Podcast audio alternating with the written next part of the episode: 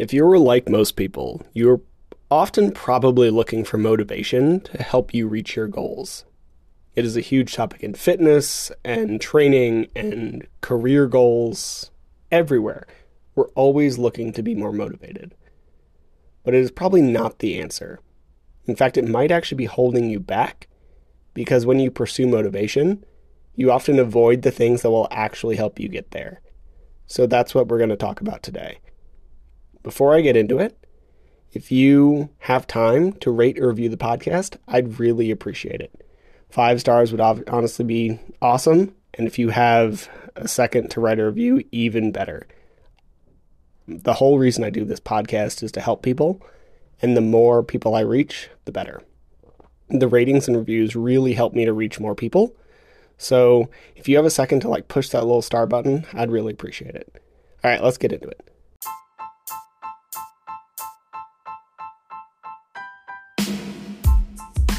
Welcome to the Eat Well, Sleep Great, Run Far podcast.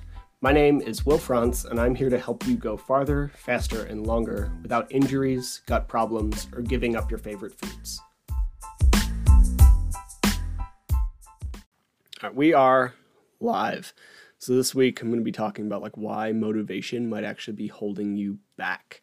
Motivation is a huge topic in fitness and training and everybody's always looking for motivation or accountability or something like that, right? Like it is one of the most talked about topics when I have a consult with somebody, be it digital or in person or whatever.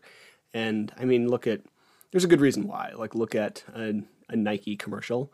It's usually someone doing awesome stuff while you have some famous coach like a Vince Lombardi or someone talking about winning set to very intense music and it gets your your blood rolling and your dopamine up.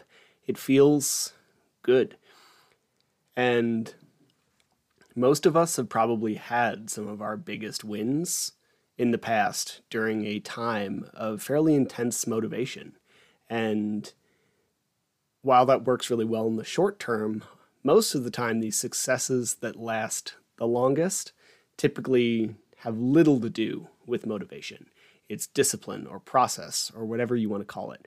I was listening to the Some Work All Play podcast the other day, and David Roche actually put it really well. He said that success is, he called it a mistake of the process. And I love that because it's very true. You will often get a win or two or a big year from motivation. One of my biggest athletic successes was in the Ultimate Frisbee Nationals in South Korea. And I was motivated to train hard all summer. Like, woke up at five, did two a days, threw the disc every day, and very motivated.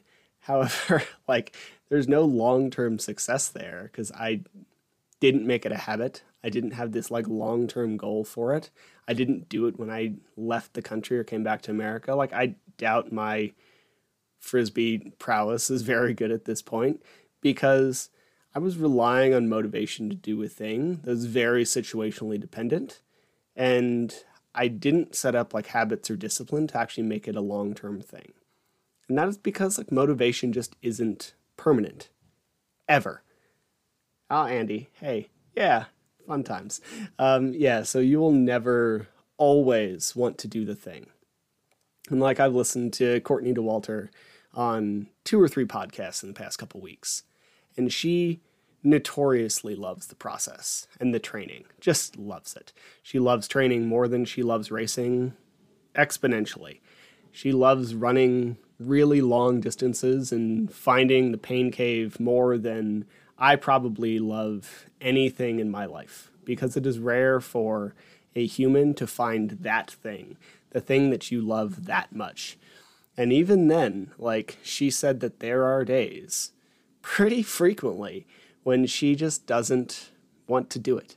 And sometimes she takes that as a sign that it's time for an unplanned rest day. And usually, but usually she just does it anyway she gets out and does the work. And most often, once she gets out there, she enjoys it. because motivation is this problem of like initiation cost. Motivation is the drive to get out there and do the thing, not the actual enjoyment of the thing you're doing. And you're going to want to start doing the thing a lot less often than you'll actually enjoy it once you're there. So, if we rely on motivation, it is a pretty guaranteed way to fail because you won't actually start doing the work that you need to do, even if you would have enjoyed it once you'd started. Habits and discipline are paramount. And I've talked about this book before, Tiny Habits from BJ Fogg. You also have Atomic Habits from uh, Clear. And if you struggle with these things, and we all do, we need to make this initiation cost as small as possible. We need to make it as easy as possible to start doing what we want to do. I don't want to get up at like 4:30 or 5 and get going every day.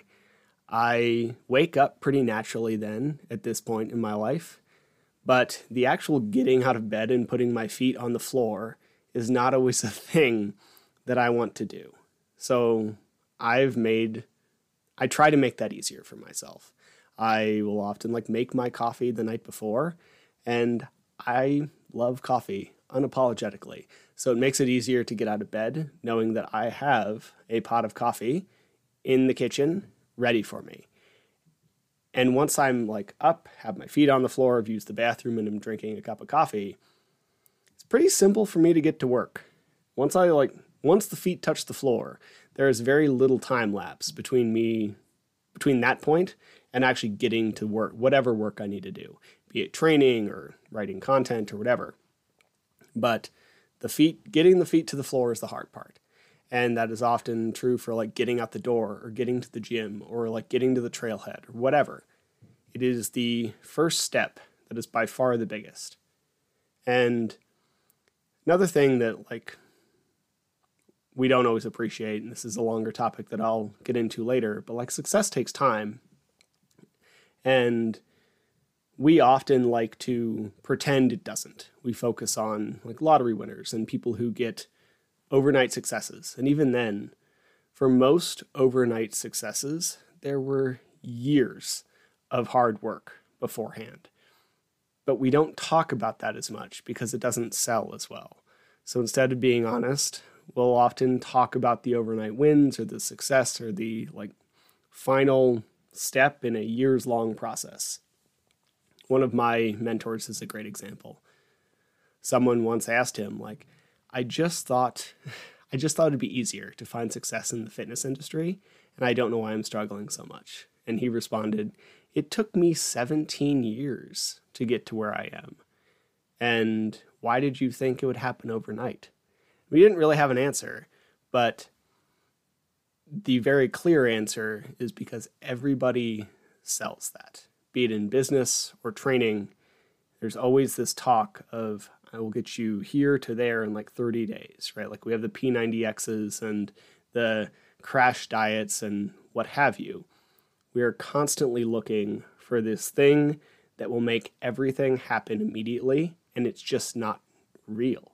It's true in business, it's true in training, it's very true in running. Kipchoge just set a new marathon world record at the age of what, 37? It wasn't overnight. He he's been running for 3 decades.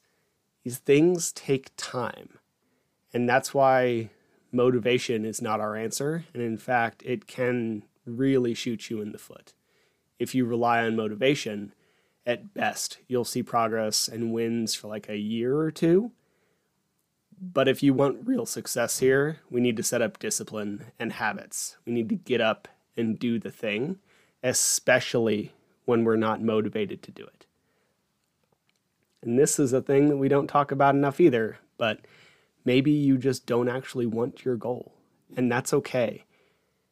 I'll get back to that in a second, but if you do want the thing you say you want, relying on motivation isn't going to get you there. Instead, mm, don't use motivation to like get you moving every time you need to. We actually use the motivation to build habits. So, I'll use the example of me when I used to work night shift, especially when I was in charge, right? Like I knew I needed to be fairly competent and aware and like awake and a human being every night. So my first year before I was in charge learning to run a snowcat, I gained 30 pounds in four months. I drank too much. I never slept. I was not a great person or coworker or like pick a thing. I was not particularly happy with myself in that winter if I'm looking back on it. And from then on, I spent a very large portion of each October setting up and establishing like systems and habits that I would need come November. I would wake up 15 minutes earlier so I could get my workout in. Every winter, I'd follow like Pavel's Simple and Sinister program. It's like a 15 minute kettlebell like swing and Turkish get up program that is really effective and efficient. Boring, but it does the job. And when you're on night shift working 12 hour shifts for like 70 to 80 hours a week, that's what you need, right? So I'd set that up. I would start pre mixing breakfast so it was easy to cook. I would start pre making coffee. That's actually where I started that habit. And I would set all of those habits like a month or two out of actually needing them. Because somewhere I knew in the middle of December, everything would fall apart. I wouldn't want to do it anymore. But by then, they were just a part of what I did. Okay? And once these habits are set, can view like we need to hold them. There's a quote from Heston Blumenthal. He's a very famous chef, and he always wanted people to hold the standard. They had a very high. It was a three Michelin star restaurant. The standard there was very high, and story comes because a cook messed up a dish, and he wanted to get it out because he didn't want this person to wait because you shouldn't have to wait at a three Michelin star restaurant and Heston came around and did his, his tastings, and it wasn't right. And he asked the cook why. Wasn't a dick about it. He asked the cook why, and the cook told him, I wanted to get it out, and it's close. And Heston said, remake it. We need to hold the standard. The quality is always what matters, right? So once you set this habit, we need to hold it and maintain what we've worked so hard to, hard to develop. Most of the time, there just isn't like a magic pill here. Like if we're looking at running, you just have to most of the time you just have to run more often. I'd love if like I could name you some like patented process or I had some secret or whatever, but 90% of the time it's really run more often. And eventually we need to like include the right speed work and the long runs and the back to backs and the food and all this stuff, but you can go very far by just running more often. They've shown that two a days of like an extra 10 minutes a night can really help your progress. We don't even fully know why, but the performance increase is insane. Like, we need to make it consistent. And if the goal is to run more often, you're going to have to overcome that like initiation cost or like that initial jump even more. So we need to make it a habit. Have to rely on discipline. And this is like doubly true if we look at what we call the boring work, right? Like the boring work makes 99% of the difference in training or success or whatever.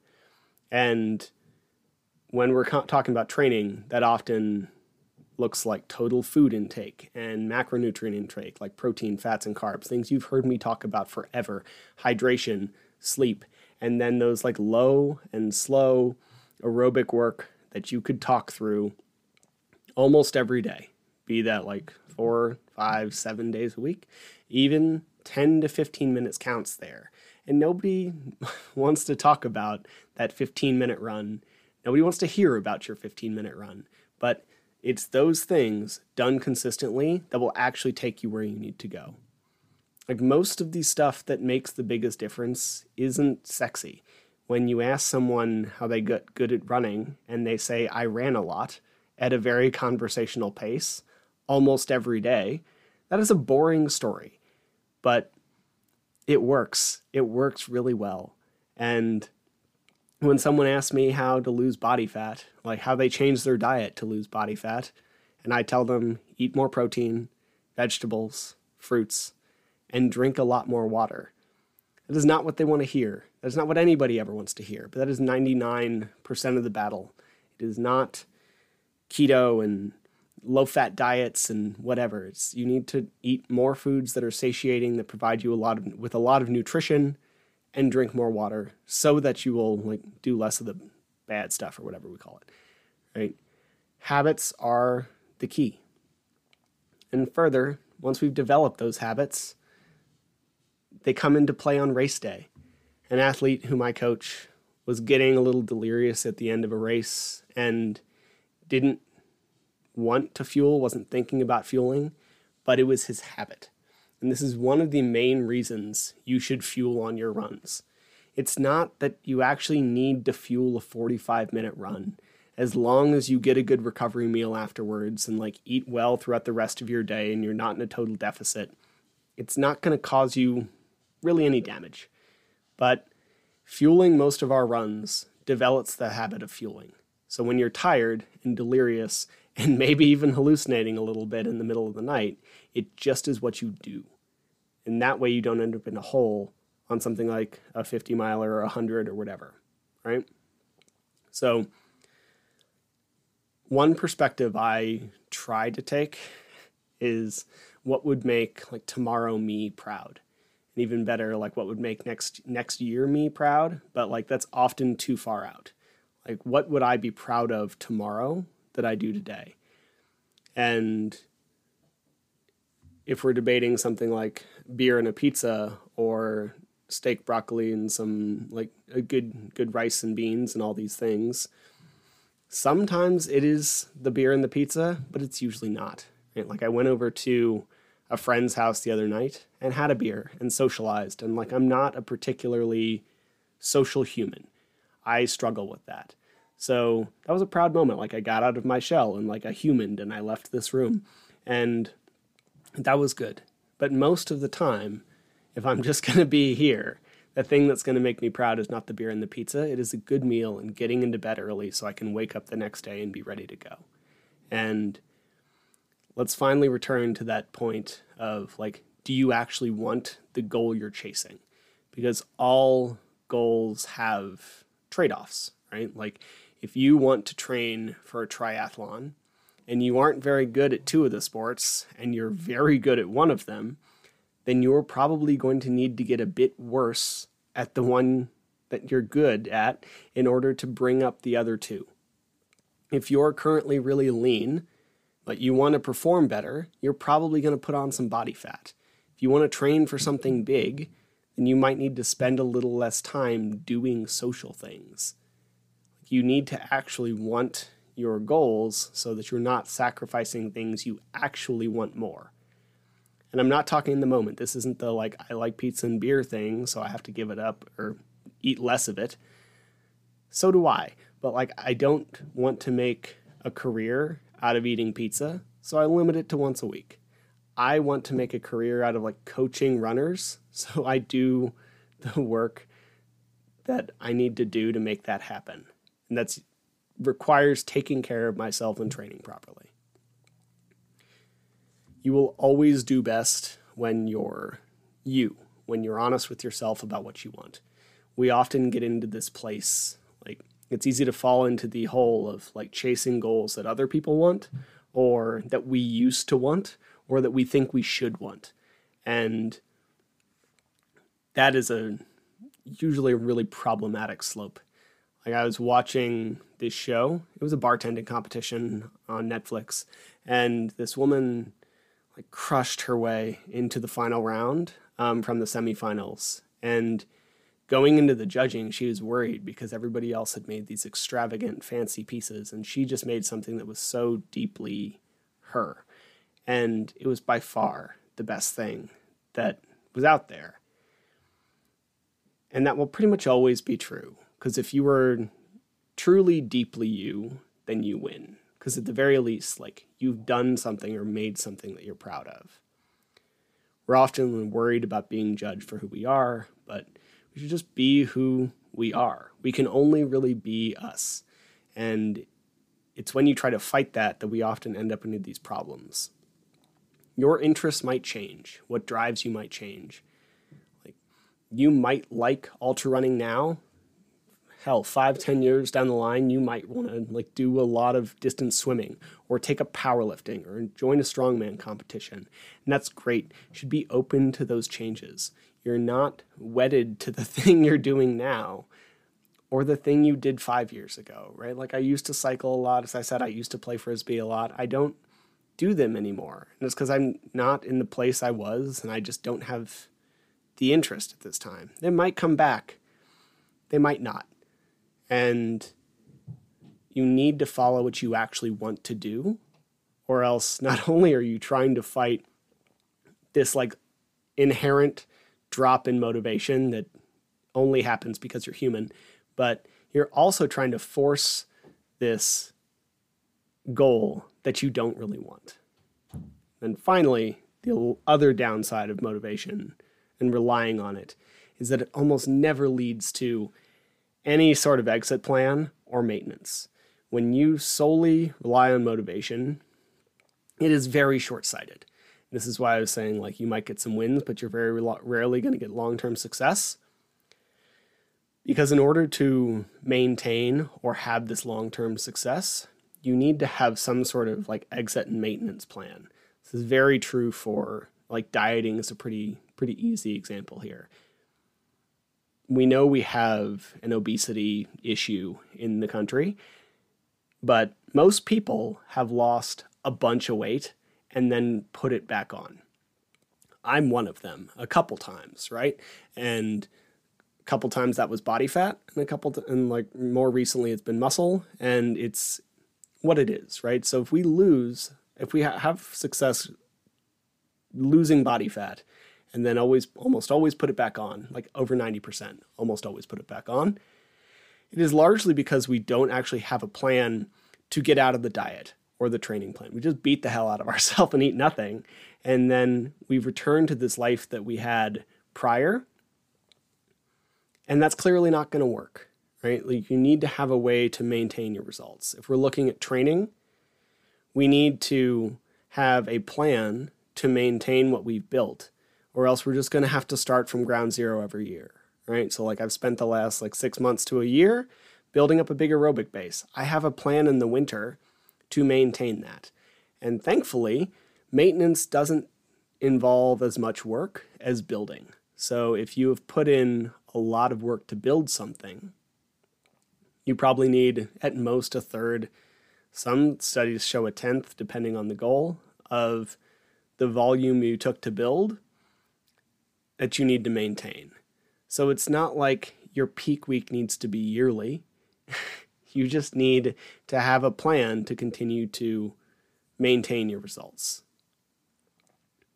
The biggest issue for all of this is that we rely on motivation, which is this short term driver, and we end up failing to take the long term into account.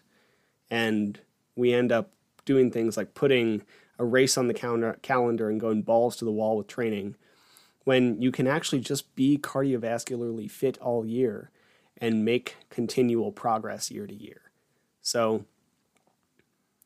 the last thing I'll say is I was and this is a late addition because I was just listening to this before I got on, but Andrew Huberman was talking about staying motivated and kind of what I was saying in line with what I was saying earlier is like what allows you to love what you're doing. You actually have to love what you're doing. And if you don't, then maybe we need to readjust what we're looking for, right? So if you have any questions, pop them in. That's all I have for tonight motivation is great. It's really helpful. It can be a useful tool. But its best use is to set up these habits and discipline that will actually take you to your goals in the long term rather than just giving you these short term wins. You have a great rest of your night. I'll be back hopefully next week with one of these. I have the race on the 19th. So it will be either short or a recorded interview, but I will see you with something next week. Hope you have a good rest of your night. See ya. Thank you for listening to the show. To be clear, I'm not a doctor nor a registered dietitian, and nothing you heard was medical advice. You should always speak with a qualified medical professional before making any changes to your training regimen. If you enjoy the podcast or found it useful, please take a couple seconds to give it a rating or share it with a friend. Every little bit helps. And if you want more of this information, please head to the Trail and Ultra Running Nutrition Group on Facebook. You'll be in good company with other like minded people who like to do hard stuff outside.